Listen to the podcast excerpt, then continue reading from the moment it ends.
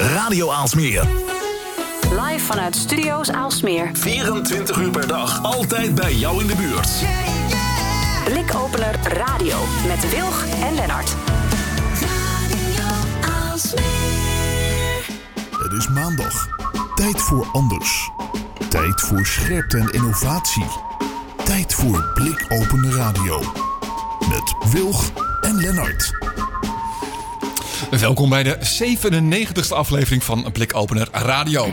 Mijn naam is Lennart Bader en vandaag ja, een kortere uitzending dan je van ons gewend bent. Want ja, als dingen niet zo gaan zoals je plant, ja, dan heb je veerkracht nodig. Nou, wie is nou onze specialist veerkracht? Jo-Janneke van der Bos, onze columniste. En zij is vandaag onze gast in de uitzending.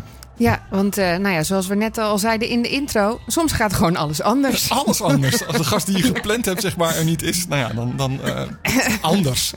Maar dat geeft niet.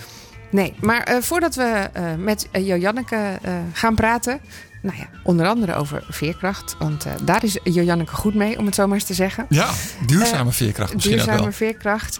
Uh, en daarom past ze ook zo goed bij uh, Blikopener Radio. Gaan we het hebben over de blikopeners van deze week.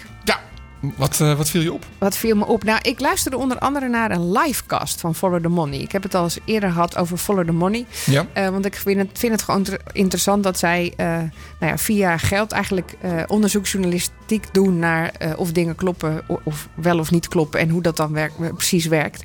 Um, hun, hun verdienmodel, dus, om het te verduidelijken, is zij normale kranten werken met abonnees en met, vooral met advertenties en websites ook. En zij doen het helemaal anders. eigenlijk een beetje à la correspondent. Je kunt daar lid worden en daarmee steun je eigenlijk hun journalistiek onderzoekwerk. En zij zijn enorm goed in uh, datajournalistiek met name. Ja, dat klopt. Dus dat ze hele grote hoeveelheden data kunnen uh, analyseren. Ook samen met uh, buitenlandse partijen die hetzelfde doen.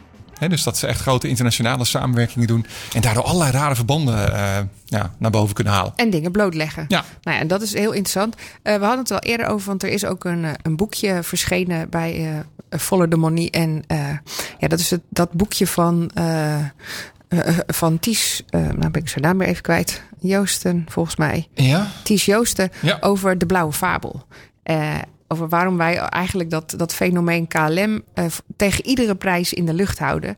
En, en Letterlijk nu, in de lucht houden. Leggen, ja. ja, precies. uh, en, en nu zelfs met de coronacrisis en, nou ja, de klimaatcrisis, uh, met allerlei uh, uh, vergunningen waar de rest van de wereld aan moet doen, nog steeds zeggen van moet dat niet ook de grote blauwe vogel blijven? Ehm, interessant boekje waar ook de gast die we eigenlijk vanavond zouden hebben, maar nu over vier weken hebben. Ja, uh, uh, het is allebei zeven. Overgeschreven 7 februari, heeft. 7 maart. Het lijkt ook een beetje op elkaar. Daar zit misschien wel iets van verwarring in. Maar goed, dat, ja. uh, eerder overgeschreven heeft uh, van hoe komt dat nou? nou hij is gedragswetenschapper. Mhm. Mm -hmm. um, en uh, er was heel veel over te doen. En daarom dacht uh, Volle de Monde, weet je wat, we doen ook een livecast. Uh, waar meerdere mensen kunnen spreken over hoe zij dat nou zien. En die livecast heette Luchtvaart krimp gezocht. En dat ging niet zozeer alleen over KLM, maar ook over Schiphol. Mhm. Mm -hmm. um, hoe zit dat nou? En uh, moet onze luchtvaart nou daadwerkelijk krimpen? Uh, kan dat wel? En um, ja, uh, blijft er dan nog wat over voor de economie en onze samenleving? Ja. En dat was eigenlijk een hele interessante uh, livecast, waar meerdere mensen aan het, aan het, uh, aan het woord kwamen over uh, luchtvaart. De steun voor de luchtvaart, die niet altijd e even klopt met nou ja, de wereld en de context eromheen. en uiteraard ook ehm, de vergunningen, de milieuvergunningen. Uh, waar Schiphol eigenlijk nog helemaal niet aan voldoet. En waar ze wel aan zouden moeten voldoen. En Mhm. mm -hmm. of dat wel of niet haalbaar zou zijn. Ja, ik, ook, ik heb een, um, een podcast uh, geluisterd uh, waarin hij te gast was. die Ties, dus Ja. de schrijver hiervan. En um, wat, wat ik frappant vond daaraan is dat je verwachting is, of je beeld wat je erbij hebt, zeg maar, is dat het. En dat wordt ook door eh, die partijen natuurlijk altijd heel erg benoemd. eh, Dat we er knijten veel aan zouden hebben. En dat het heel veel banen oplevert. En enorme waarde heeft voor de economie. Maar dat dat dus niet zo blijkt te zijn als je het doorrekent en gewoon echt uitzoekt. Nee. En dat er eigenlijk steeds dezelfde cijfers worden gebruikt die uh, al, al, nou weet ik hoe lang geleden zeg maar ooit eens zijn, uh, zijn opgehoest. En dat blijft maar terugkomen zonder dat het onderbouwd wordt. Ja, dat klopt. Dat is heel frappant. Ja, en, dat, dat hele principe van een mainport, dat, Ja. dat woord... Dat, bestaat- bestaat- bestaat nergens. Nee, dat bestaat Dat is alleen maar. Nederland. Ja, behalve voor de Rotterdam. Rotterdamse haven dan. Hè? Ja, precies. Ja, maar eh, ja, dat was een heel interessante eh livecast eigenlijk. Ja. Eh, en ehm, wat een interessante uitspraak daarin was van, was van iemand ehm, die daar ook onderzoek naar had gedaan, maar die dus ook op het gebied van ehm, ehm, milieu, natuur en technologie eh, bezig was. En zei: eh, Weet je wat het is? Ehm, al die bedrijven die nu eigenlijk ook moet aan die CO2-uitstoot moeten gaan voldoen. eh, die moeten gaan voldoen aan, aan, de, aan de nieuwe wetgevingen vanwege alle verdragen die we hebben getekend. Daar is het heel simpel voor. Zo ook voor, voor Schiphol en KLM. Als er geen technologische fix is om je te kunnen laten voldoen aan die CO2-wetgeving, is het heel simpel. Dan is er maar één andere oplossing en dat is krimp. Ja, Of in ieder geval schrappen wat dat CO2 eh, veroorzaakt. het sluit weer aan bij wat eh, we in de vorige uitzending hadden hè, over ehm, eh, een, een, een verdoofd klimaatgeweten. Ja, ja Hè, klopt. Van Ilias, de column. Ja. hè, dus die, die zei van ja, als je te veel vertrouwt zeg maar, op de Elon Musks van deze wereld, dat ze wel met technologische fixes komen. En dan voel je de urgentie niet om nu te veranderen. Dat, dat is vergelijkbaar hierin. Als die technologische fix er helemaal niet is, en namelijk elektrisch vliegen eh, of op zulke grote schaal, dat gaat helemaal niet gebeuren. nee. Dan, dan is er nog maar één, eh, Ja. één ding over. En dat is krimp. Dat is in die livecast volledig doorgerekend. Hè. Wat houdt dat dan in krimp? Wat blijft er dan over? Nou, dan blijven er alleen de vluchten over die noodzakelijk zijn. Nou, wat is dan noodzakelijk? Welke, ehm, welke ehm, hoe noem je dat? destinations? Komt het Nederlands woord even niet op. Eh, zijn Bestemmingen. Er, bestemmingen zijn, dan, hè, zijn er dan nog over. Eh, en wat zou dat dan inhouden voor, ehm, voor eh, luchtvaart, Schiphol en de KLM? En het leuke is dat dat dus heel positief is wat daar dan overblijft. Daar blijft dus het best een goede maatschappij over. Er blijft best een goede economie over. En er blijft een fantastische samenleving over met veel minder vluchten. Ja. Eh, maar Winstgevende vluchten. ook. winstgevende vluchten. Ehm, en er was ook iemand aan het woord eh, eh, van de FNV, van de, de, de, werkgeversorganisatie, die zegt. En veel, eh, veel meer eh, en veel blijere eh, werknemers op, op bijvoorbeeld Schiphol. Eh, omdat die. Nou ja, er is altijd tekort aan. Er zijn er al heel veel weg door de coronacrisis. Ehm, en en er worden, die worden ook stiekem allemaal een beetje uitgebuit, omdat ze een, een lage kosten eh, luchthaven moeten zijn. Om te kunnen concurreren als mainport en hub met Mhm. andere luchthavens. Eh, en dat komt niet helemaal ten goede aan eh, de werk, werkomstandigheden van die Mm. werknemers. Dus al met al zou het. We zouden ook helemaal geen ontslagen hoeven zijn eh, als, er, als er gekrompen zou worden. Want dan zouden we ongeveer op het nu zitten qua werknemers... die dan in, een, in betere omstandigheden hun werk zouden kunnen doen. Dus het was eigenlijk alleen maar eh, een soort van jubeling over... wat er zou gebeuren als Schiphol en KLM zouden krimpen. Nou, dat vond ik dus heel grappig om, dat, om dat toch te horen. Eh, en bovenop komt dus eigenlijk dat eh Air France, die, die eh, natuurlijk de moedermaatschappij is van KLM nu, helemaal niet snapt waarom die Nederlanders zo sentimenteel vasthouden aan die mooie blauwe zwaan. Want voor hun is het helemaal niet logisch dat eh, Amsterdam die hubfunctie heeft en op die manier omgaat met. Dat eh, is ook frappant. Ja, Want ik hoorde ook dat elk, elk land heeft eigenlijk wel zijn eigen ehm, eh, nationale lucht, eh, luchtvaartmaatschappij. En waar dus in elk land van Europa in ieder geval dus ook aparte regels voor gelden. Dus el- elk land heeft een KLM waar dan net even die uitzondering voor Die is. En die net even is, belangrijk ja. is. En net, En waar wij dus eigenlijk die Air France maar zien als die stomme Fransen die dan de, de winst naar beneden halen van Ja. KLM, zien de Fransen de KLM juist als hele stugge. Eh, de Nederlanders als hele stugge mensen die maar vasthouden aan een, aan een hond- 100 jaar oude eh, eh, maatschappij en dus niet meegaan naar de toekomst. hm. En, dat en, is en, een hele grappige perspectief eigenlijk. precies. En, en we vinden het heel belangrijk dat hier al die verschillende vluchten zijn. Maar waardoor je eigenlijk ook twee derde van alle mensen op Schiphol eigenlijk overstapt. Ja, En helemaal niet hier hoeft te zijn. Want, eh, we hebben dus wel al die vluchten. Want. Lelystad is alleen maar bedacht voor de directe vluchten, zodat er Ja. meer overstappende vluchten op Schiphol zouden kunnen komen. Wat Ja. natuurlijk ook een, een hele rare gedachte zou zijn. Ja. Maar goed, ik vond dat heel interessant. Eh, vooral ehm, als je ook kijkt naar ehm, bijvoorbeeld eh, Glasgow en alle afspraken die we daar maken. Dus vanwege klimaat. Dat luchtvaart helemaal niet meegerekend wordt. Nou kwam ik deze week nog tot een ander inzicht. eh, Mede dan, dankzij een artikel in de correspondent. Niet alleen luchtvaart wordt niet meegerekend, maar internationale scheepvaart wordt ook niet meegerekend. Niet? Nee. Oh. En in beide gevallen eh, is dat eigenlijk wat. ehm, Dat zijn wel grote vervuilers. nou ja, ook Stiekem. omdat het ons kapitalistische gevoel alleen maar versterkt. Want waar halen wij alle onze euroknallers en eh businessmodellen van eh, flippen van goederen vandaan? Mhm. Nou ja, dat is dus uit, eh, uit China. Hè? Eh, en daar komen dus heel veel containers en vrachtvliegtuigen. eh, Vandaan om maar ons te kunnen voeden met, Ja. met nog meer spullen die De we graag willen komen, ja. kopen. Ja. Ja. Eh, dus op zich is het een goed idee eh, als je daadwerkelijk eh, dingen wil bereiken om zowel internationale scheepvaart als internationale luchtvaart mee te gaan laten tellen en te laten voldoen aan die, aan die milieuakkoorden die we hebben. Interesting. Ja, toch? Ja. Ehm, nou goed, ondertussen dan hebben we Jojanneke, zoals we al gezegd hadden, aan de lijn hangen als gast in onze wat kortere uitzending. Jojanneke. Hey, Esther, Lammert, wat leuk jullie weer te horen. Ja, goed hè? Gezellig om jullie weer te horen, ja. Ja. Goed. Hoe lang is het geleden? Nou, dat was nog vorig jaar volgens mij.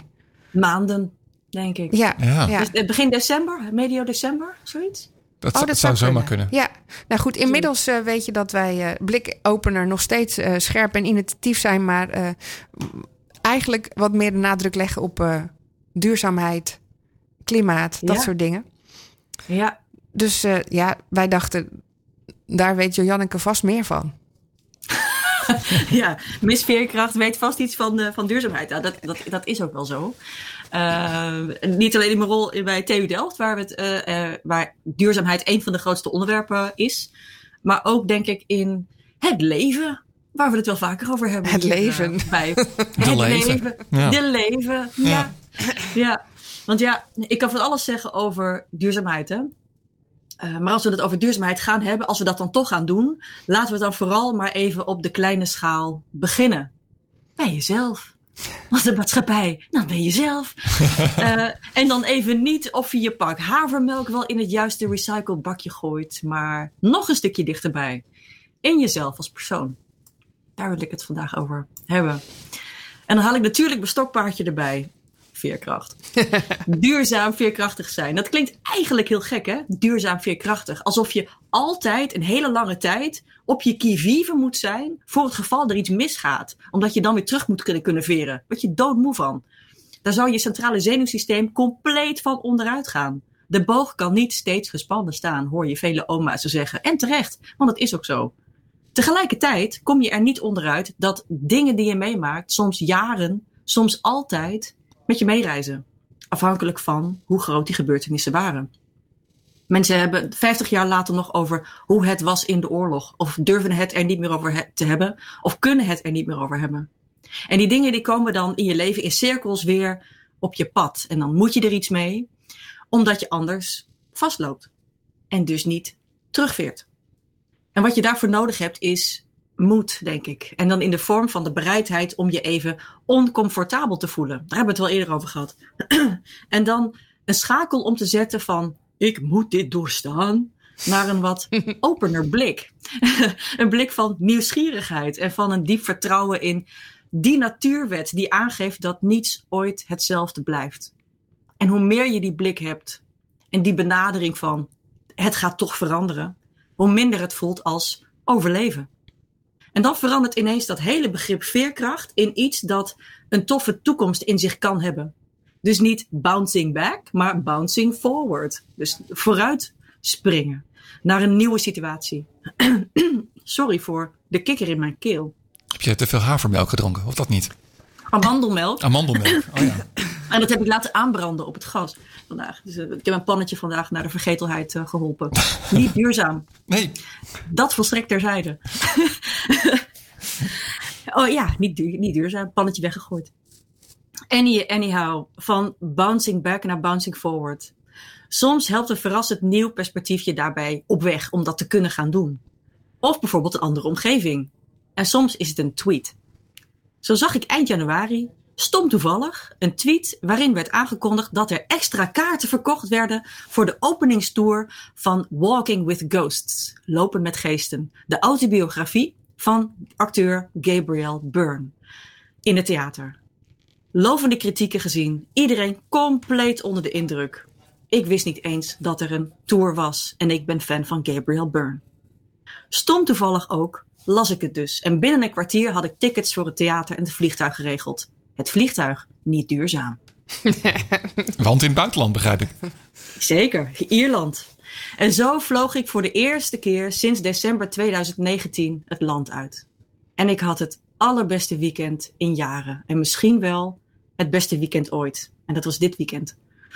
Ik liep door mijn vertrouwde Dublin. Ik voerde eens daar de vogeltjes in plaats van in Rotterdam. En ik zat bij de serie eerste voorstellingen van de wereldpremière van die autobiografie van de van origine Ierse acteur Gabriel Byrne. In het mooiste theater van Dublin. Met een mondkapje op.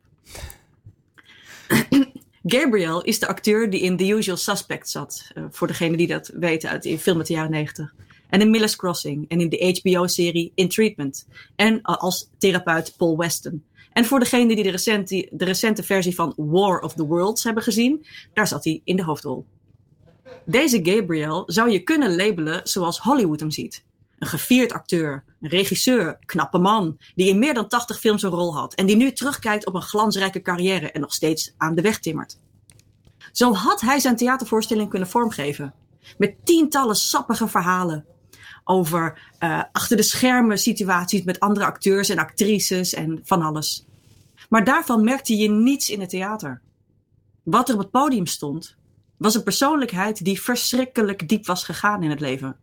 Eerstehands vertelde deze knappe man dingen waardoor de hele zaal, inclusief de president en ik, en de meeste bekende regisseurs van het land en alle huisvrouwen, met doorweekte mondkapjes zaten. tranen van het lachen, tranen van verdriet, afwisselend dik twee uur lang.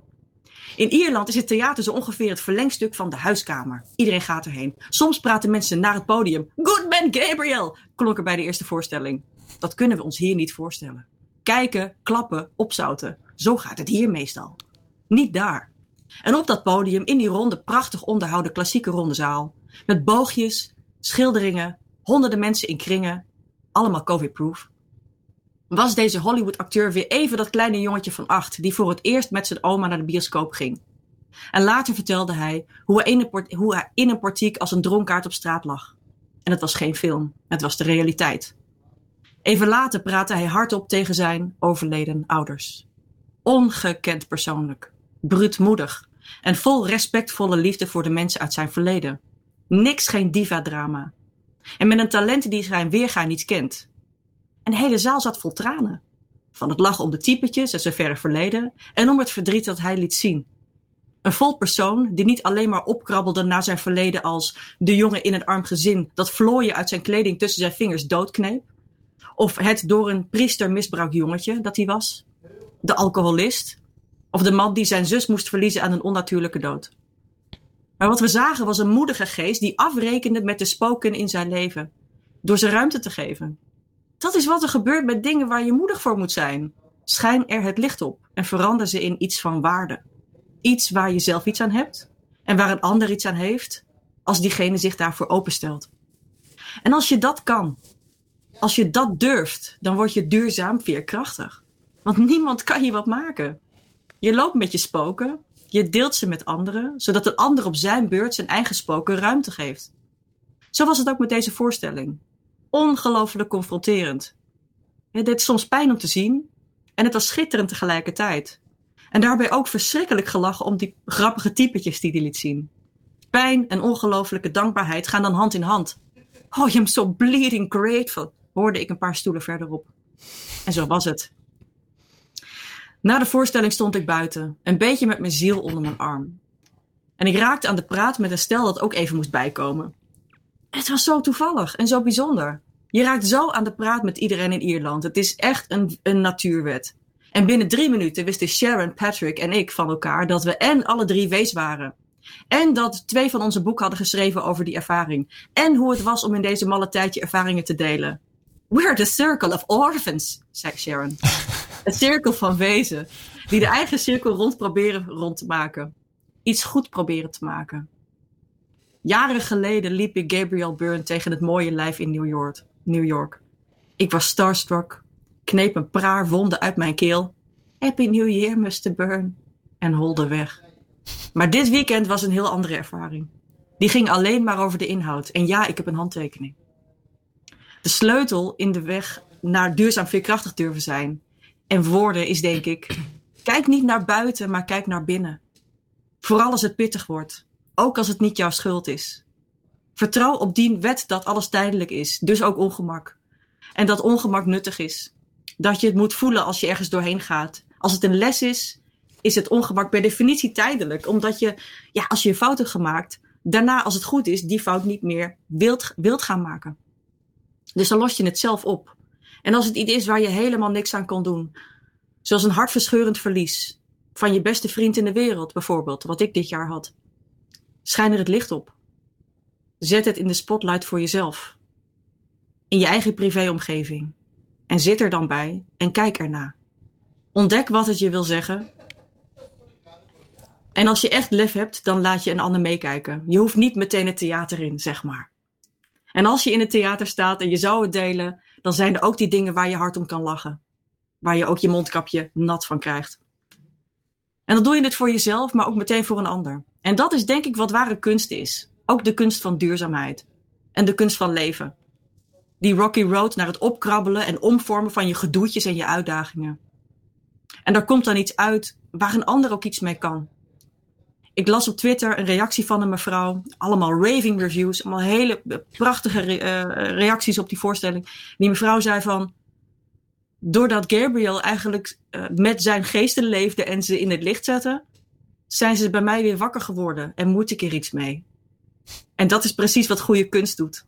En wat je veerkrachtig maakt. Omdat je dat dus blijkbaar op dat moment dus aan kan. Omdat ze zich anders niet aandienen. Dus kijk niet naar buiten, maar kijk naar binnen. En dan ontdek je wie je echt bent. Daar kun je soms van schrikken. Maar ja, the truth hurts before it sets you free. En dan word je een echte brave changemaker. En dan komt het altijd goed. Het even stil zijn, hè? Ja. Mooi, uh, Janneke. Dankjewel. Wat ja. een weekend zeg. Jeetje. Ja, het was echt heel bijzonder. Ja, ik geloof ik werd, meteen. ja, ik heb de halve, halve weekend heb ik zitten janken gewoon. dat ik gewoon zo freaking bleeding grateful ben. Ik ben zo dankbaar dat ik even, uh, ik ben heel blij met Rotterdam, maar dat ik even niet in Rotterdam was. Ja, kan en dat ik op mijn, ja, mijn tweede thuis, hè, Ierland is echt mijn tweede thuis. Ik was zo blij dat ik even in het, de vertrouwde straten rondliep en um, uh, meteen zoveel bijzondere ervaringen had in een paar dagen tijd. Um, die voor, ik heb de voorstelling twee keer gezien. Uh, ik dacht dat ik de enige mafkees was. Er waren er meer, die hadden, hadden ze drie keer gezien. Dus het is echt, ja, het, heel bijzonder. Um, er zijn mensen die hebben er heel veel voor gereisd. Nou, ik kwam uit Nederland, maar ook mensen die uit Amerika kwamen. Uh, andere kant van Ierland. Hm. Verenigd, Verenigd Koninkrijk. mensen kwamen overal vandaan om, om hierbij te zijn. En dat, is, dat zegt denk ik ook wel iets over, um, over waar, waar mensen zelf op zoek naar zijn. En voor uh, de mensen die dus van ver kwamen, was het ook het eerste uitje ooit. En voor mij was dat ook het geval. Ik heb ook in principe gewoon meer dan twee jaar soort van in quarantaine ja, uh, geleefd. Ja. ja. man. Ja, dus voor mij was het ook iets van, oh, ik ben ergens weg. Dus dat maakt je sowieso een beetje emotioneel. Dat je ja. de halve tijd van dankbaarheid uh, met natte wangen door de straat loopt. Van, oh, kijk, een winkel. Het buitenland.